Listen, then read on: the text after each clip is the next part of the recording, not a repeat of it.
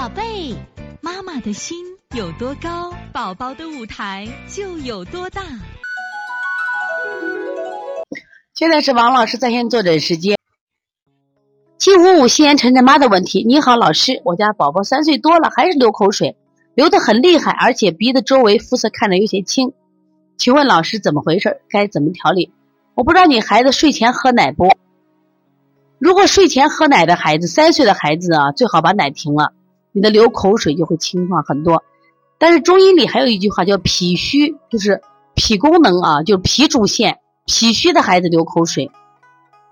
那关键要考察你的孩子流的是那种热性口水，就是线性口水还是片状口水。如果是线状口水，孩子也表现的热象，嘴唇红，爱睡觉翻，啊，口气大便干燥，你用清脾的方法，你就按脾虚调。如果说你这个孩子是片状的，嘴唇啊颜色淡，而且呢这个孩子胆小不说话，那你就干什么呀？按这个这个补的方法补脾。我看你说到是线性，那一般情况就是这个清法啊，一定要把奶断了。不知你孩子吃肉不啊？如果吃肉的把肉蛋奶停一下。我觉得一定要把这种高蛋白的食物降下来。刚才讲过敏的，如果降不下来的情况下啊，会引起很多的慢性病。所以说我们。至少我们群里这近八百名妈妈，你们一定要知道啊，这个大量食用蛋白对孩子是慢性中毒是砒霜，你一定要听王老师话的啊！我每天做临床接的哪一家孩子都是吃的很好的，都是让孩子得了病。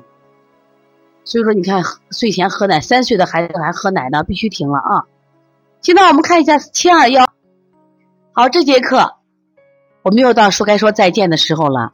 每一次妈妈都依依不舍，王老师也是依依不舍，希望在这课堂分享更更多的知识。但是呢，时间是有限的，但是我想学习是无限，所以从现在开始学习小儿推拿，从现在开始学习正确的育儿理念一点都不晚。也希望我们今天听课的妈妈能把我们所有的知识，通过自己的学习，通过自己的分享，让更多的妈妈了解，走进邦尼康小儿推拿，走进。